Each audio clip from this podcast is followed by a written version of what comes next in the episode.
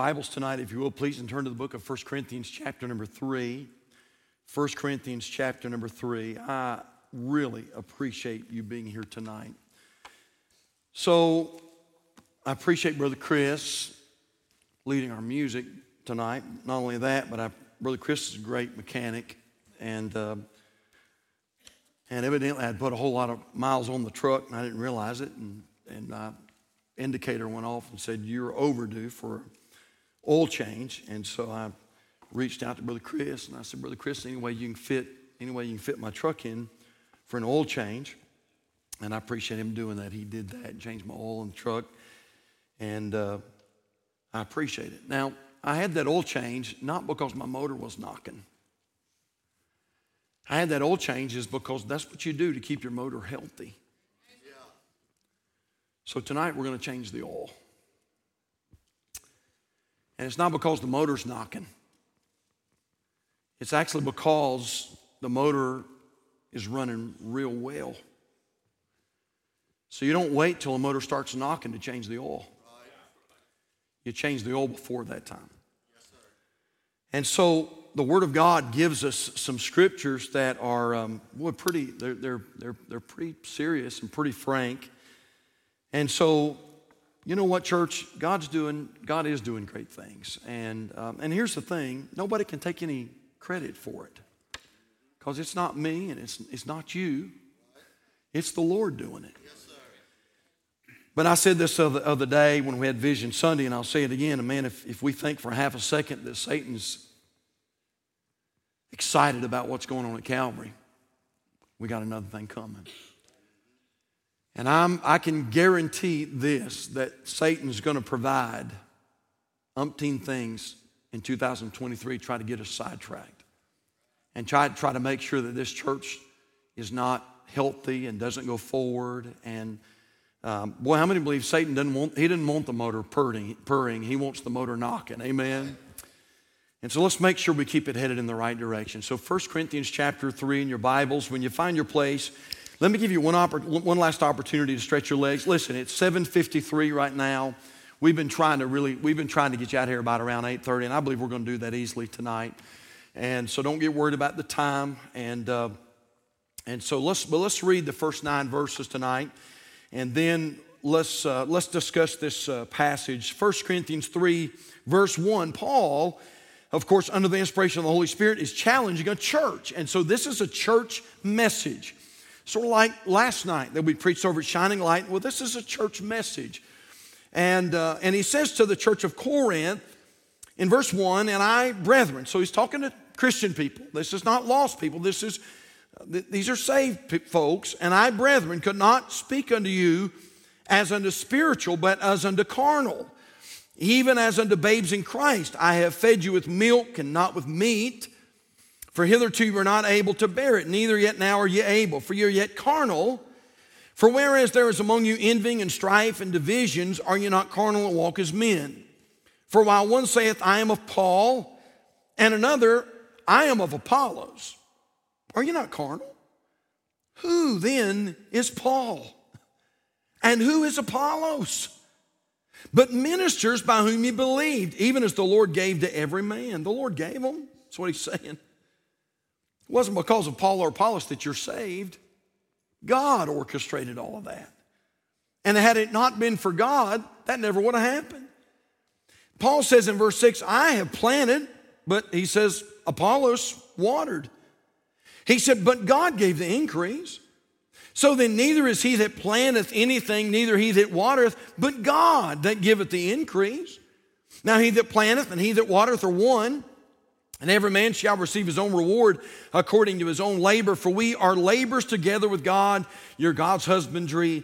You're God's building. You may be seated tonight. Let's pray together. Father, we love you. Thank you so much for your uh, goodness. We're just excited to be here this evening. And, and uh, Lord, I, I thought surely we'd be way, way off our number tonight. But Lord, this is a good crowd and there's a good spirit here tonight. And uh, Lord, we've been encouraged and I've been encouraged. And I'm going to go away better tonight. I really believe that. Lord, I pray now that you'll, you'll knit our hearts together in the last few moments of this service as we teach a little bit, learn some things from the Word of God. And I pray that our wonderful, wonderful Savior would receive glory from it all. And Father, that you would be pleased and that your Holy Spirit would move mightily like a mighty rushing wind, and that the Word of God would, uh, Lord, would go out and, and accomplish its work. I believe it's going to do that anyway. And so, Father, help us now, please. We love you and praise you. We ask all these things in Jesus' precious name and for his sake. Amen. Amen. Well, I know you are as well. I'm thankful for various tests. I'm calling this tonight the carnal test. And I'm thankful various, for various tests that have been created by men down through the years. And these tests help determine different things. For instance, it was 1912, the year 1912, when a pediatrician by the name of Oscar Schloss, Oscar Schloss, um, created something called an allergy test. An allergy test. He was actually a pediatrician, and he uh, uh, created an allergy test, a scratch test. Uh, some of you have had that. You've had the allergy test where the doctor brought you in and you felt like maybe you were having a, uh, um, an allergic you know, reaction to something. And the doctor brought you in and said, you know what, we're going to run an allergy test on you. And so they begin to do different things. Maybe you had a peanut allergy and you're not blessed and able to eat, eat Jif peanut butter. And, um, and uh, I too cannot eat Jeff peanut butter. And I'm a little bitter about that tonight. But, I, but anyway, um, it might be a, a, a peanut allergy or yours might be a grass allergy. You might be allergic to, uh, to grass, or some of you here tonight, I know, some of you, uh, my little wife is one of them, you, you have a, an allergy to gluten and you're not able to, uh, to uh, enjoy foods that have gluten, or, you might, or it might be wheat, or, or whatever the case might, uh, it might be, but an allergy test. Well, I'm thankful that we have an allergy test because that helps us to, uh, to know the things that we can eat and things that we, we can't eat. Um, and then I thought about this back in 14th century, there was something discovered called the litmus test. The litmus test. Uh, and it's a test that's used in chemistry to determine if a solution is acidic or basic. Um, and uh, of course, they use litmus paper. You know what? You know, some, some of you know a little bit about that. Well, if not those two, how about this one? Some of you know about this one. It's called a stress test. A stress test. Some of you have had that stress test. I've had a stress test. And uh, some, of, some people call it an electrocardiogram or the treadmill, the treadmill test, where they uh, hook you up. You know, you look like the bionic man, you know, the six million dollar man. And they put you on that treadmill and, and uh, speed it up. And they want to see how your heart is going to react to that electrocardiogram. And then, on a little bit more of a spiritual note, there's something that we call the gifts test. We've done that here at Calvary throughout the year, some. Uh, and it's a test that helps you to sort of determine what your gift is, what the Lord has given you as far as a gift concerning uh, uh your, your, your uh, a gift to help with the church. And then I thought about this. We've done this at our couples retreat, something called the love language test. And that's a test that um, helps you figure out the love language of your spouse, whether maybe their love language is words of affirmation or quality time or receiving of gifts or acts of service or physical touch. You say, Preacher, I didn't know anything existed like that. Well, it does. And it, it might not hurt for some of you married couples to try that, that love language test and, uh, and try that. and so we're thankful for tests. Well, here in 1 Corinthians chapter 3, the Apostle Paul, and really that's not true, really it's the Holy Ghost. Paul penned the words, but the Holy Ghost is the one that inspired the words. And the Spirit of God gives us what I'm going to call the carnal test. So these other tests that we just mentioned are things that, that determine things in your life. But here in 1 Corinthians chapter 3, the Bible gives us a test to determine whether we are spiritual or whether we are carnal. Now, it's right there in our passage tonight. Look at 1 Corinthians chapter 3, verse number 3. Paul says to the Corinthian church, For ye are yet carnal. And then he goes on to say, For whereas, for whereas there is among you envying and strife and divisions. And then he says this, Are ye not carnal? In other words, if these things are present, it is a test that you're not spiritual, you're carnal. It's exactly what Paul was saying to the, to the church here. I wanted, to, I wanted to feed you with meat, I wanted to give you something spiritual. But he said you couldn't handle that because you're not there yet. He said you are you're, you are, some of you have been saved for a while, but he said you're acting like you're babes in Christ. And, uh, and he said you are, you are carnal. Now, let me ask you a question tonight. Would you consider yourself a spiritual Christian or a carnal Christian? The word carnal in 1 Corinthians chapter 3 is the Greek word sarkikos, and it means this it means pertaining to flesh or temporal or unregenerate. So a carnal Christian is somebody that claims salvation, but is driven by the flesh. That's what the word carnal means fleshly. It is somebody who claims to know Jesus as their Savior, and yet they are more concerned with the temporary than they are with the eternal. If someone is carnal, it's a, it's, it's a person that claims to know Jesus, and yet Paul said it, they act as if they are unregenerate. In other words, Paul said, You might be saved, but you're not acting like it. That's what he's saying.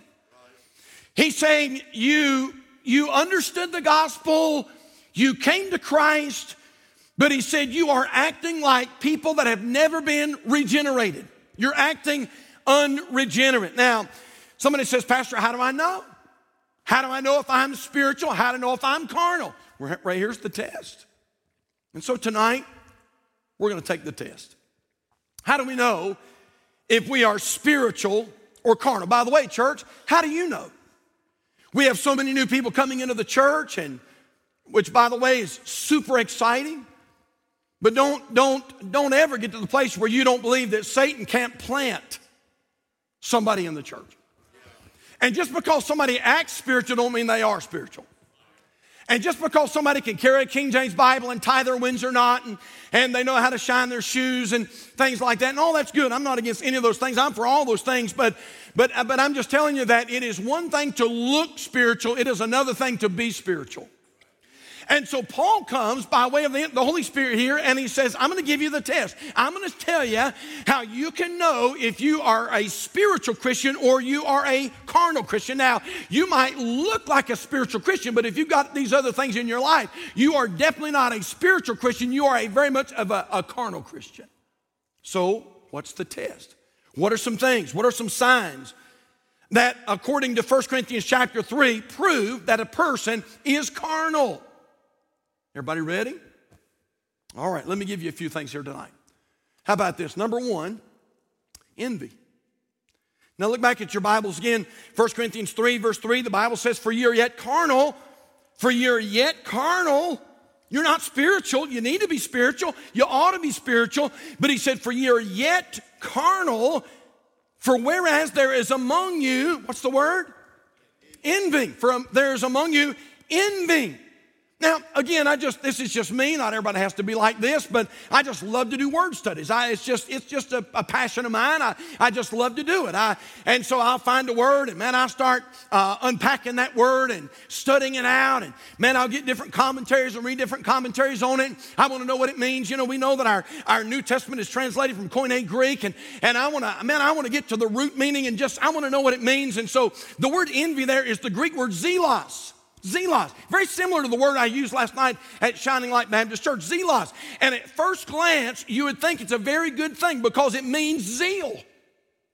That's what it means zelos, zeal. But the word envy there actually means punitive zeal. In other words, it is a zeal that's used in punishing people, is what the Bible is saying there. Making sure that people aren't happy if they have not done everything the way you think it ought to be done.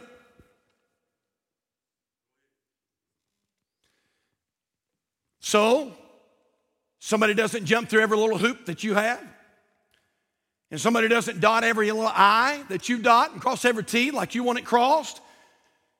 And the, the carnal person sort of clouds up and rains on their parade. Now, church, listen to me. Not everybody's going to do everything just like you want them to do it. And uh, listen, we are, and, and, and this, is, this, is even, this is even present in the independent Baptist churches today.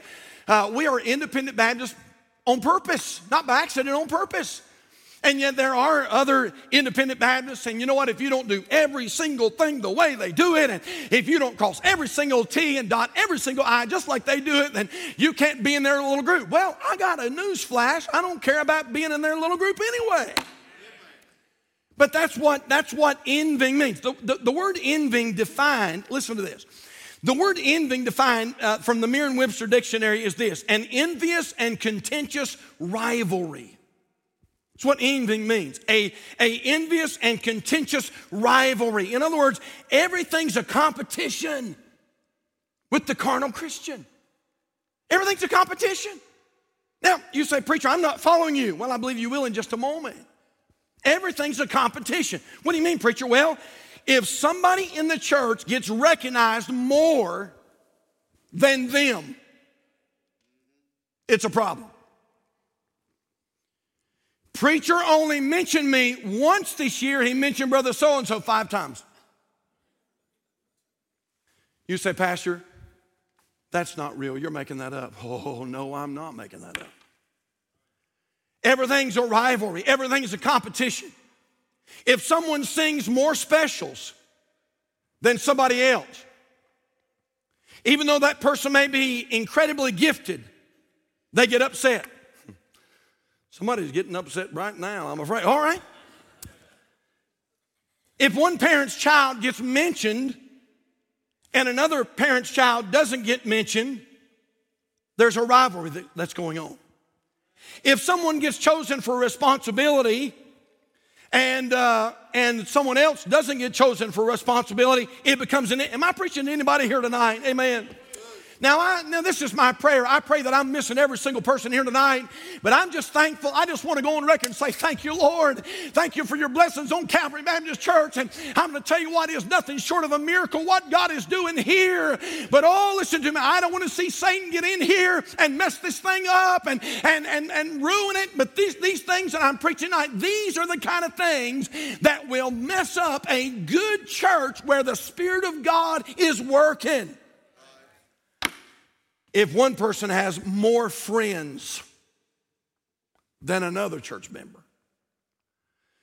Well, I can't stand their little clique. Well, you know what our Bible says? You know what our Bible says? The Bible says, A man that hath friends must show himself friendly. So, church, listen, don't walk in here all stuck up, you know, and act like you got a chip on your shoulder and, and, you know, daring everybody to knock it off your shoulder and then wonder why you don't have friends around you. Amen. One of these days I'll preach like Adrian Rogers, but not tonight. I, it's, it's probably not going to happen tonight. And listen, I'm just saying, if, if, if you want friends, be friendly. If you want friends, man, love people and be there for them and comfort them and encourage them and don't tear them down. Don't shoot them. Don't knock them down when they're down and, and, uh, and drive their face down in the dirt. Hey, listen. Hey, if they're down, pick them up and dust them off. But I want to tell you something. It might be you that falls down next time and need somebody to come to your aid and to pick you up. Now, you say, Pastor, why are you preaching this? Because this is exactly, this is exactly what's going on in the church of Corinth. Now, look in your Bibles, 1 Corinthians, and, and go back a page and look at 1 Corinthians chapter 1. And we find this very thing that I'm preaching on tonight, we find this very thing happening. 1 Corinthians chapter 1, verse number 11. And Paul says here, 1 Corinthians 1, verse 11, For it hath been declared unto me of you, my brethren, these are saved people, by them which are of the house of Chloe, that there are contentions among you. Now, this I say, that every one of you saith, I am of Paul, and I have Apollos, and I have Cephas, and I have Christ. And Paul said, Is Christ divided? Was Paul crucified for you? Or were you baptized in the name of Paul. Turn back over to 1 Corinthians chapter 3 again and look at verse number 4.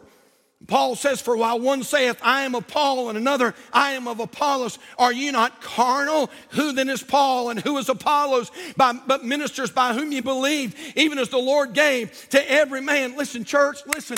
Listen, when you walk in here, it ought not be a competition. We're, we're just all here serving the Lord. And, and if for some reason, if for some reason it seems like that you're not getting recognized as somebody else, man, don't get indifferent about it. Don't get mad about it. Hey, I, I wrote this down in my outline here.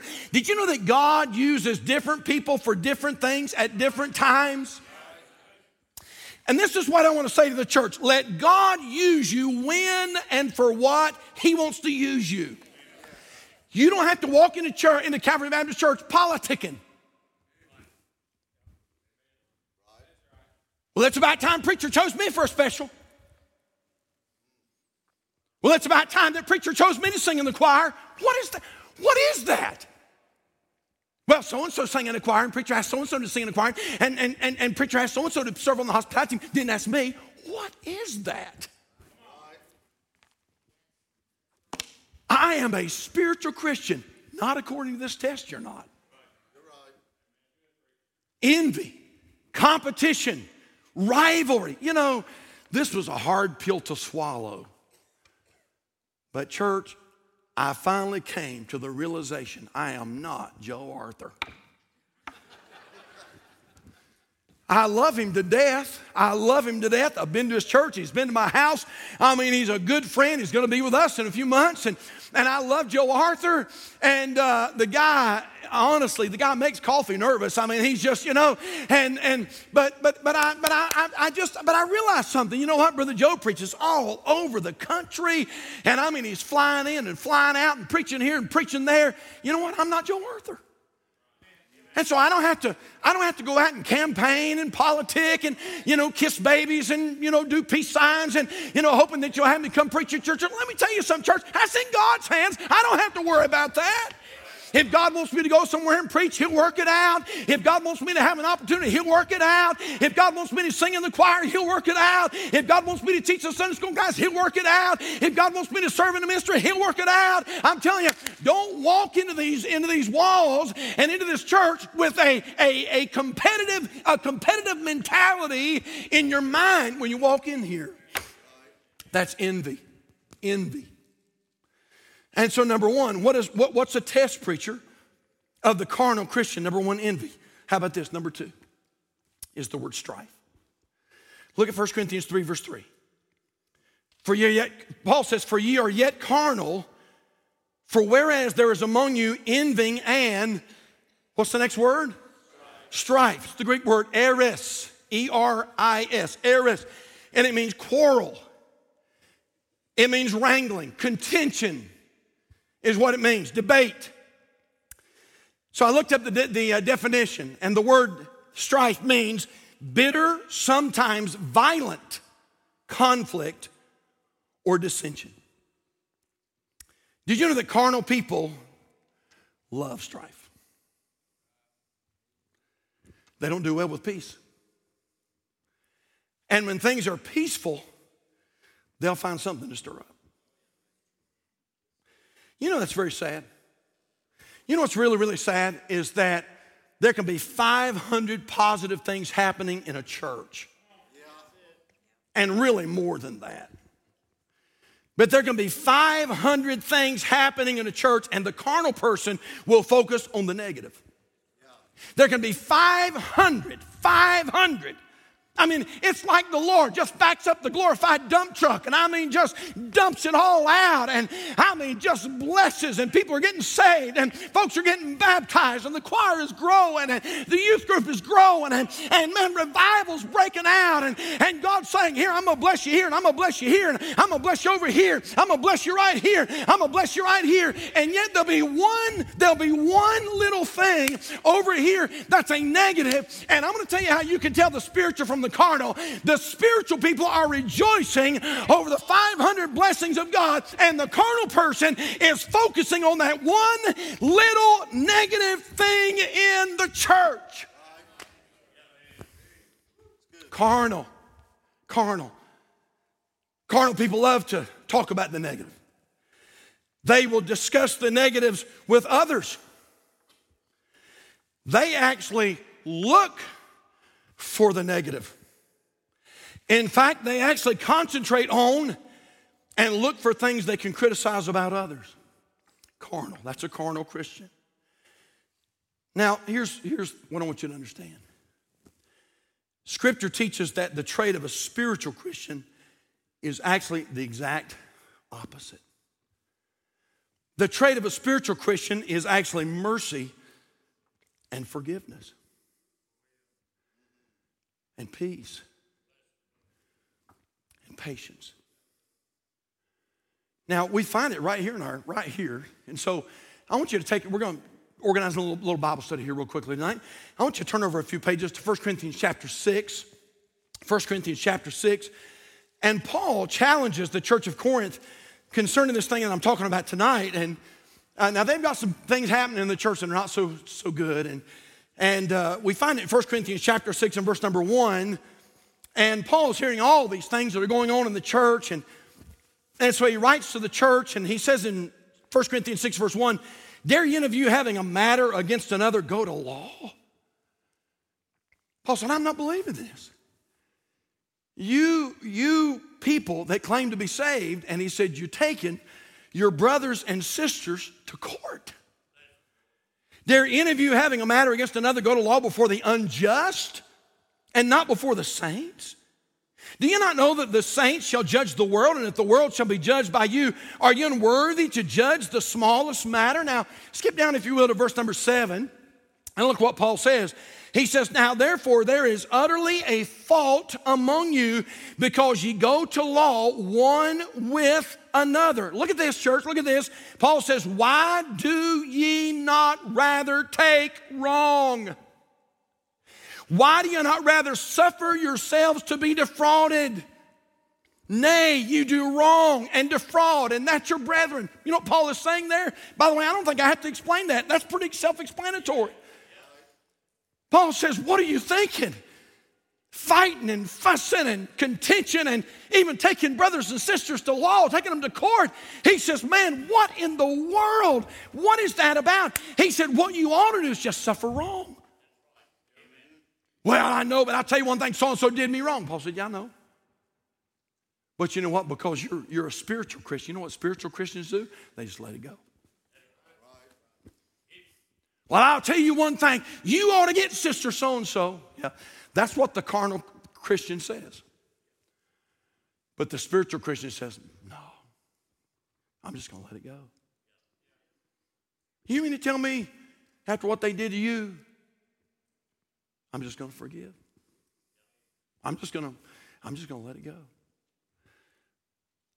I'm not preaching in Spanish tonight, am I? I'm not. Yeah, yeah.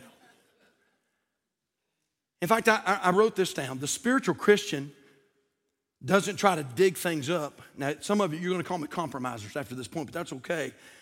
The spiritual Christian doesn't try to dig things up, but actually calm things down and even cover things over. I'm not talking about covering up sin necessarily. I'm not talking about that. Listen, you hang around for a little while. We'll preach, we'll preach sin here from the pulpit. I want you to take your Bibles tonight and turn over to Proverbs, the book of Proverbs, chapter number 10, and look at verse number 12. And I want to make a little point here tonight. Proverbs chapter 10, verse number 12.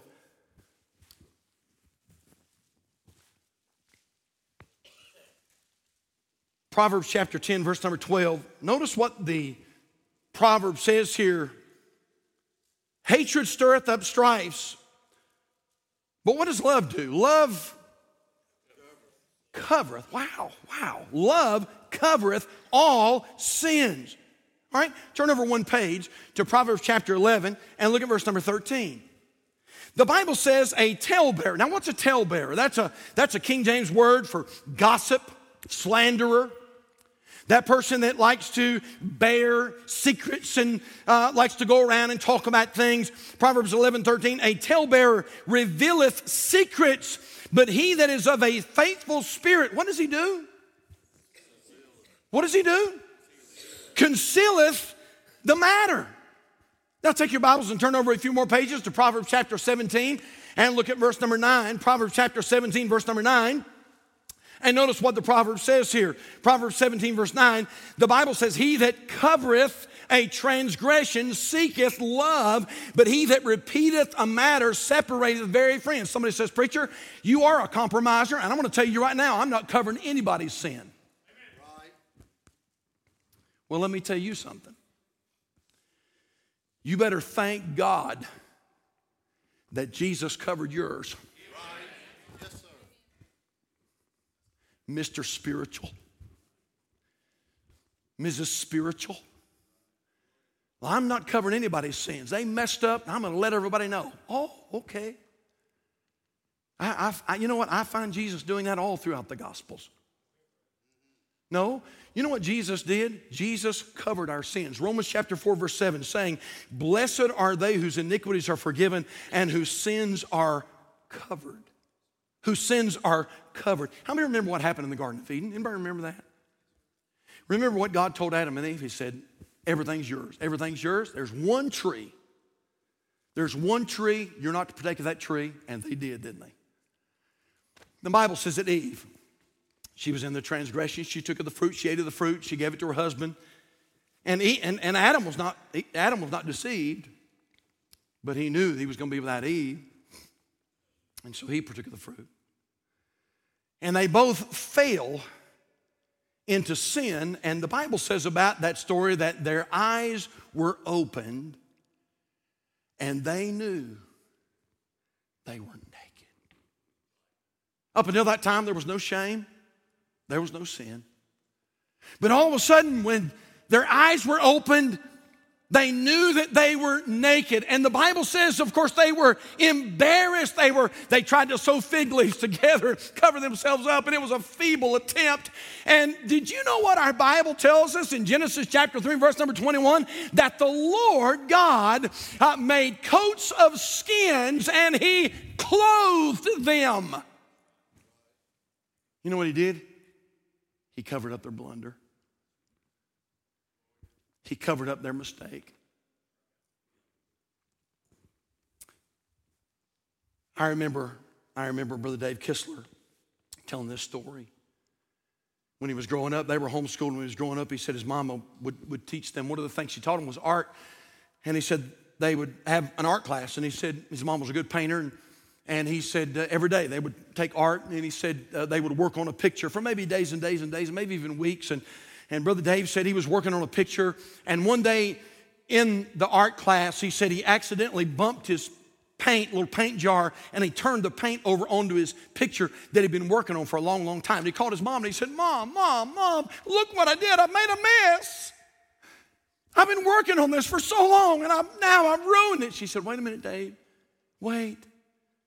She got some cloths and she got a blot and she began to clean it up. And she said, Hang on, wait, wait a minute. And she began to blot here and blot here. And she began to do a little bit here. And, uh, and, and, and Brother Dave said, Man, before he knew it, he said, You know what my mom did? He said, She covered up my mistake. You preaching compromise? Hang around. Hang around in 2023 and see if we're preaching compromise. But I do believe this I believe the Christian who is spiritual is going to seek to cover mistakes and not broadcast them all over the church. Listen, church, it doesn't make anybody spiritual just because somebody falls or somebody makes a mistake. It doesn't make you spiritual because you can call Sister Blabbermouth. And you can announce to the world that why? I just want to, you know, I just, I'm not spreading gospel. I just want you to pray. I just want you to pray. No, you don't. You can pray without calling Sister Blabbermouth. But that's what carnal Christians do. Carnal Christians are envious. Carnal Christians stir up strife. If things are peaceful, things are good, things are healthy, things are blessed. I mean, 99% of the people are walking in on Sunday morning and saying, Man, preacher, I just couldn't wait to get here. I mean, I just couldn't wait to get here. By the way, that's how it is. I'm not making that up. That's how it is. 99% of the people walking to this church like, Preacher, I just couldn't wait, man. I couldn't wait to the service God here. I love this place. I love what God is doing. I mean, God's using this place, and I'm so excited about what the Lord is going to do today. And yet, and yet, there always seems to be, in every church, there always seems to be that, that 1%, when things are peaceful and things are healthy and things are growing and things are great, they're always looking, well, I know, but did you hear what the preacher said? Did you see what so and so did? Can you believe the deacons did that? Well, I can. Strife. But what's, what's the test, preacher? How do you know? How do you know if you're a spiritual Christian? How do you know if you're a carnal Christian? Well, number one, envy is a sign of a carnal Christian. Strife is a sign of a carnal Christian. Hey, here's another one. We're done. We're done. Number three, division. Look at 1 Corinthians 3, verse 3. The Bible says, For ye are yet carnal. Paul says, For whereas there is among you envying, number one, strife, number two, and then he says, and divisions. And then he says, Are you not carnal? Walk as men. It's the Greek word dichostasia, and it means disunion or sedition. And that's a word we don't use a whole lot, sedition. We don't use that word a lot. I don't use it a lot. But the word sedition means incitement to riot or rebellion. So let me just, we're going to bring this thing to a close. But, church, let me, let me help us tonight. Did you know, some of you, many of you know this already, did you know that God has a sin hate list? And at the very top is this point. In fact, why don't we look at it together tonight? Proverbs chapter 6 in your Bibles. You're probably there in Proverbs anyway. Proverbs chapter 6, and look at verse number 16. And look what our Bible says Proverbs 6, verse 16. I'll give you just a second to get there. Proverbs chapter 6 and verse number 16. Somebody says, God is love, God is love, God is love. And God is love, church. God is love. But let's be very clear about something. There are some things God hates. Proverbs 6, verse 16. These six things doth the Lord hate. And then he says this Yea, seven are abomination unto him. First on the list, a proud look a lying tongue, and hands that shed innocent blood, and a heart that deviseth wicked imaginations, and feet that be swift in running to mischief, a false witness that speaketh lies. And here's number seven. Here's number seven. And he that soweth discord among brethren. You know what God Almighty said? I hate it. I hate it. That, that one that tries to sow discord, that one that tries to sow division.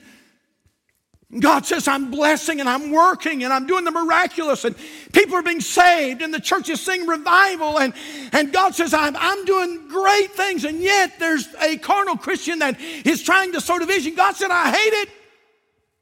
I hate it. Y'all want me to give you scripture, don't you? You want your preacher to preach the Bible, don't you? Yes. You don't want a preacher that doesn't preach the Bible, right? All right? Let me give you some Bible tonight. Scripturally speaking, if a person is trying to cause divisions, the Bible says they should be marked. Romans 16, 17, now I beseech you, brethren, mark them which cause divisions and offenses contrary to the doctrine which you've learned, and and avoid them. Avoid them. Now I hope I'm missing everybody here tonight, but listen to me. I don't know when the Lord is coming, but until the Lord comes, I want this church to carry on.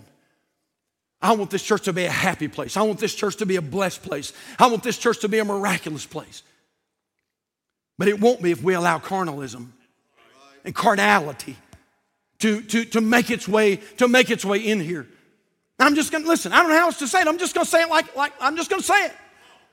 If people come into this church and all they want to do is just tiptoe around and sow a little discord here and sow a little discord there and sow a little gossip here and sow a little gossip there and sow a little gossip here. And you say, well, yeah, preacher, they've been calling my phone. I mean, they've been wearing me out. You know what our Bible says? You are to mark that person.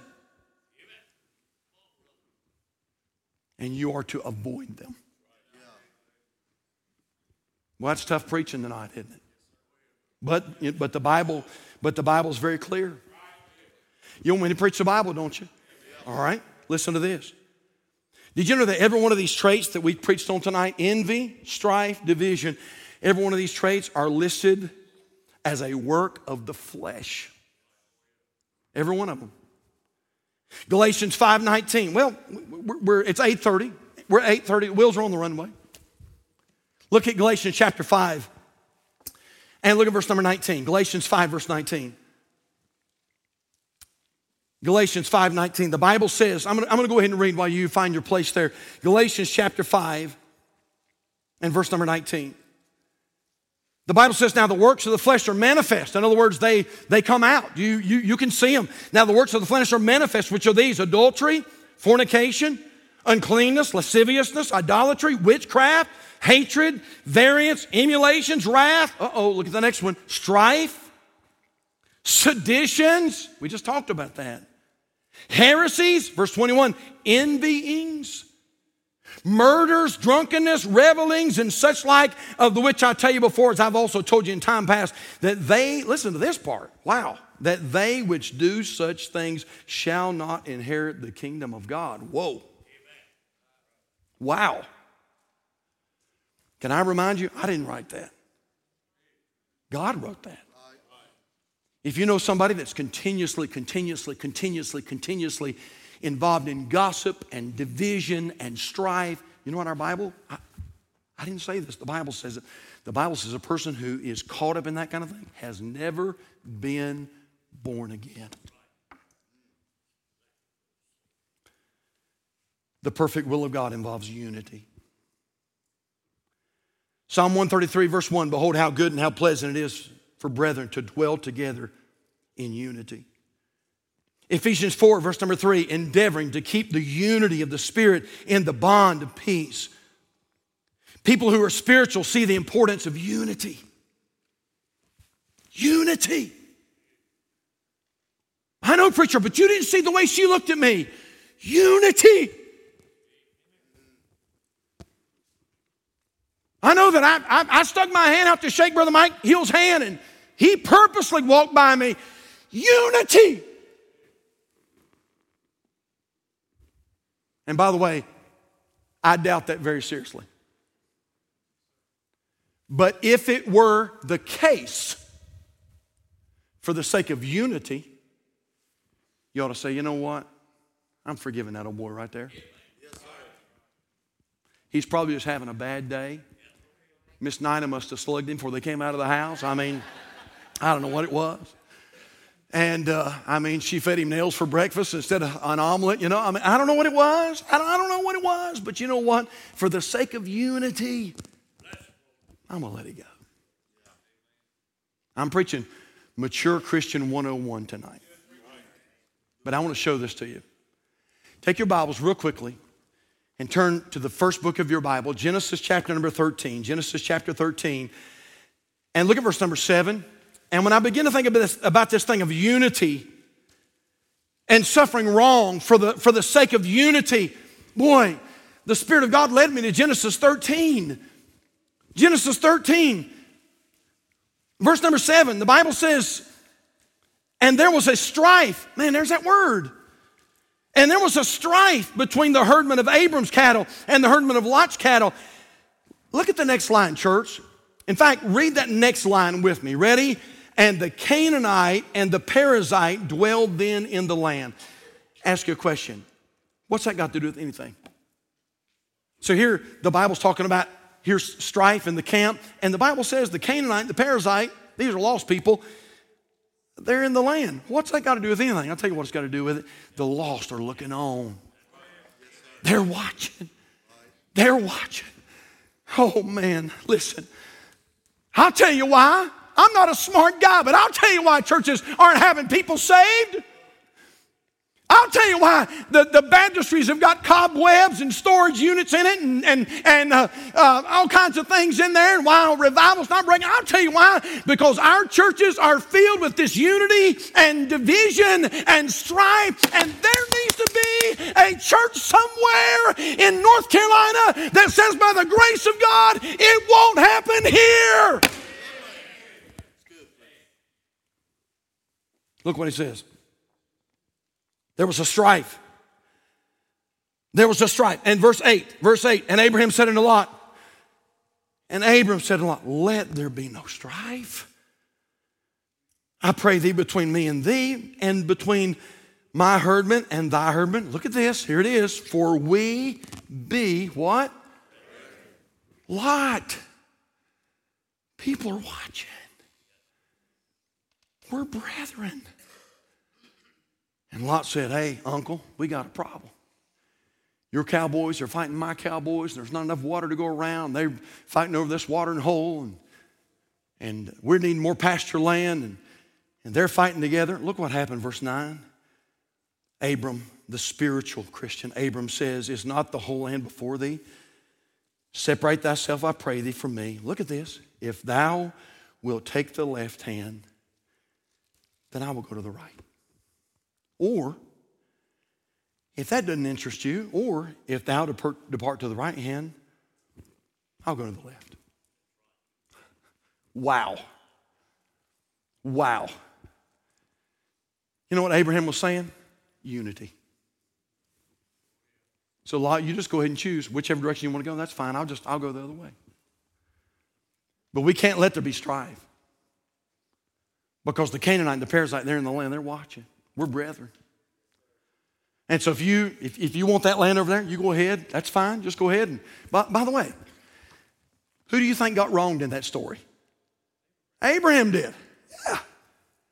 If anybody should have had first dibs, Abram should have. He was, listen, isn't this something? If it wouldn't have been for if it wouldn't have been for Abram, Lot wouldn't have anything. He wouldn't have anything. Abraham took him in, took care of him, was a father to him that he never had, and met his needs. And yet, and yet, rather than Lot saying, Uncle Abraham, you take whatever you want, I'll take the rest. You know what? We know that Abraham, Abraham, or we know that, that Lot was a picture of the carnal Christian, and he said, I'm gonna have my way.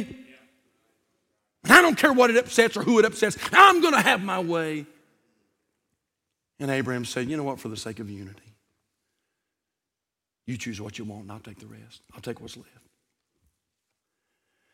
During World War II, Hitler commanded all religious groups to unite so, they could, so he could control them.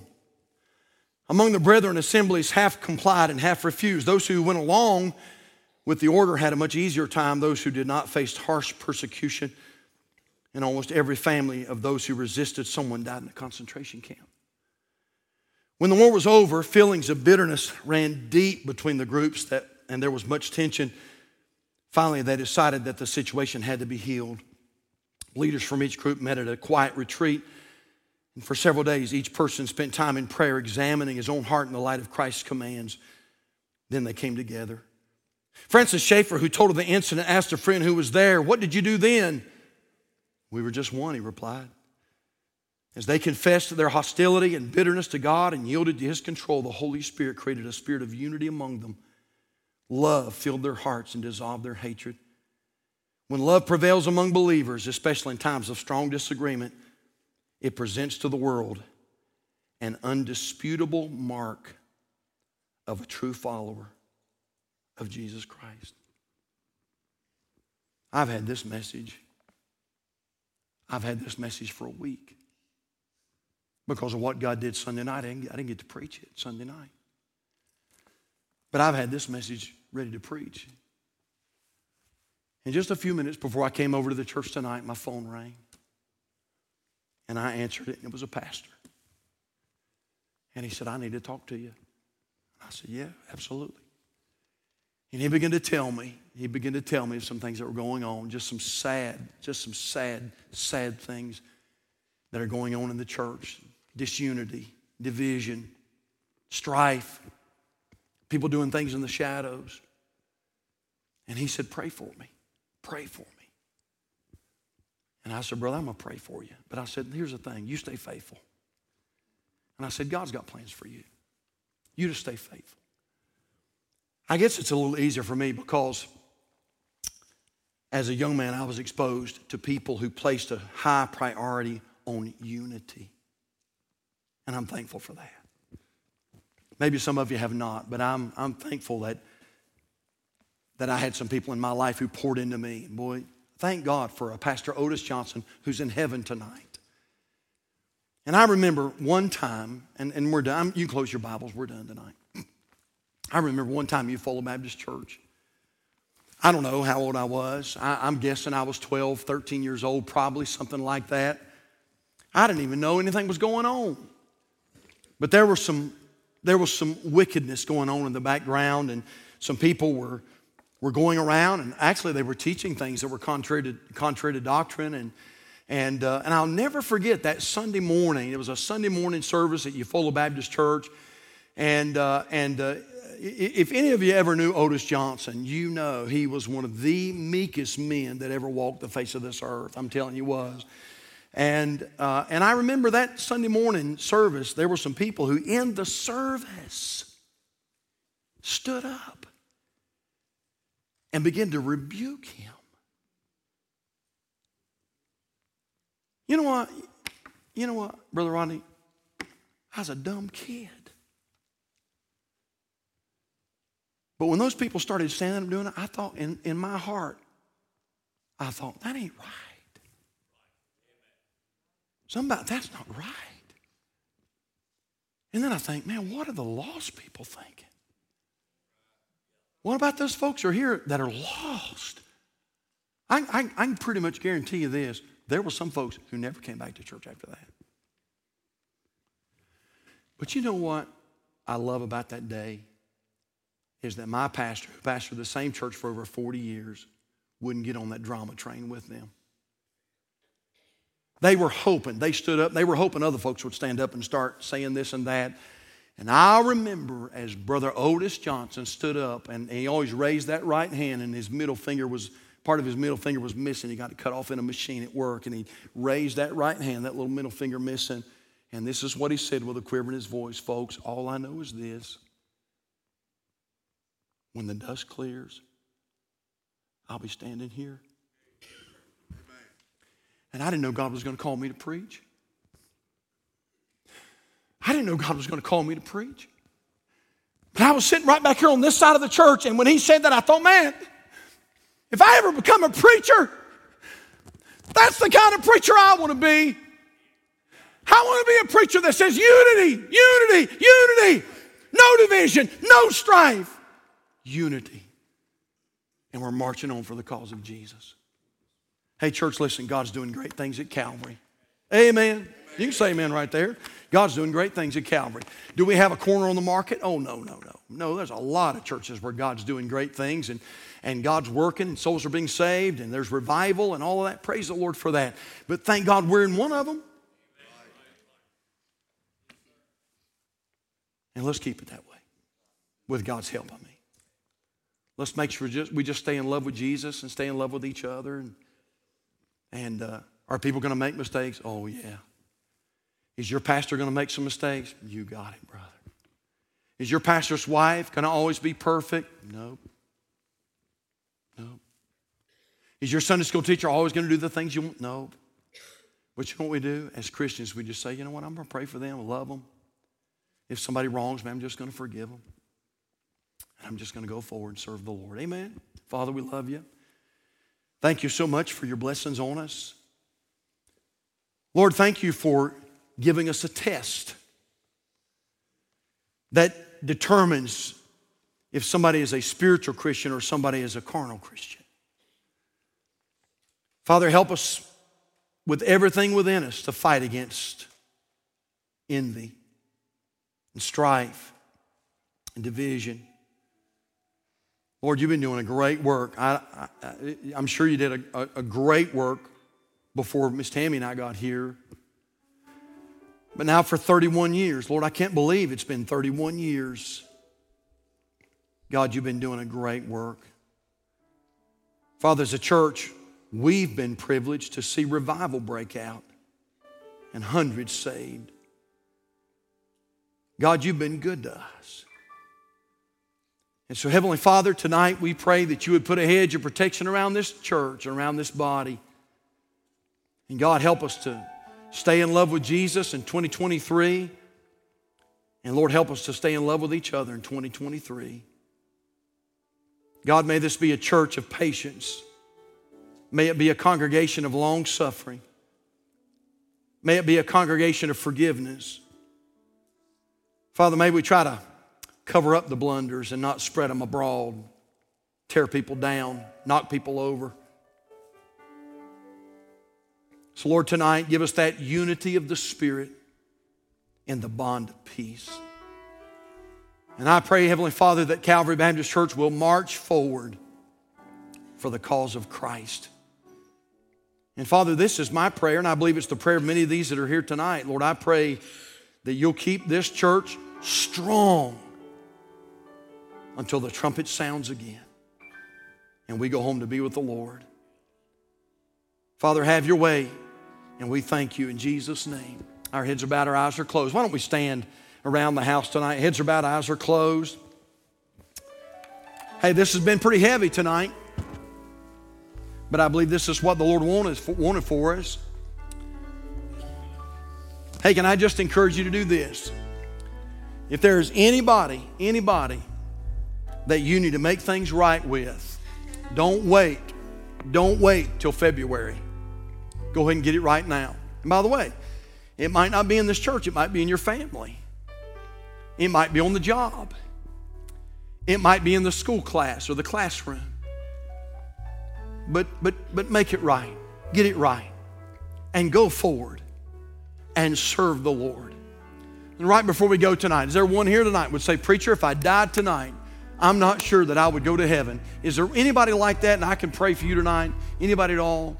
Pastor, I'm not sure I'm saved. I see that little hand. Is there anybody else? Preacher, if I died, I'm not sure of heaven. Would you pray for me? Would you pray for me? Well, here's what we're going to do. Just for a moment, we're going to pause just for a moment. And if there's a need, if you have any need at all, you need to come. If somebody needs prayer, listen, we'll meet you and pray with you here at the altar, okay? So we'll pause just for a moment with heads bowed and eyes closed, and then we're going to let you go. So, Father, I pray that you'll have your way in this invitation. I pray that every heart is free and clear. And Lord, I pray that we'll leave this place tonight in love with Christ and in love with each other. And Father, I pray you'll do a great, mighty work in this church and among this church family.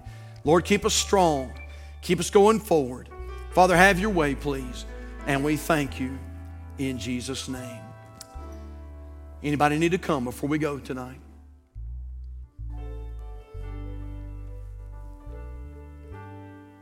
Then you can look up this way and we're going to sing this little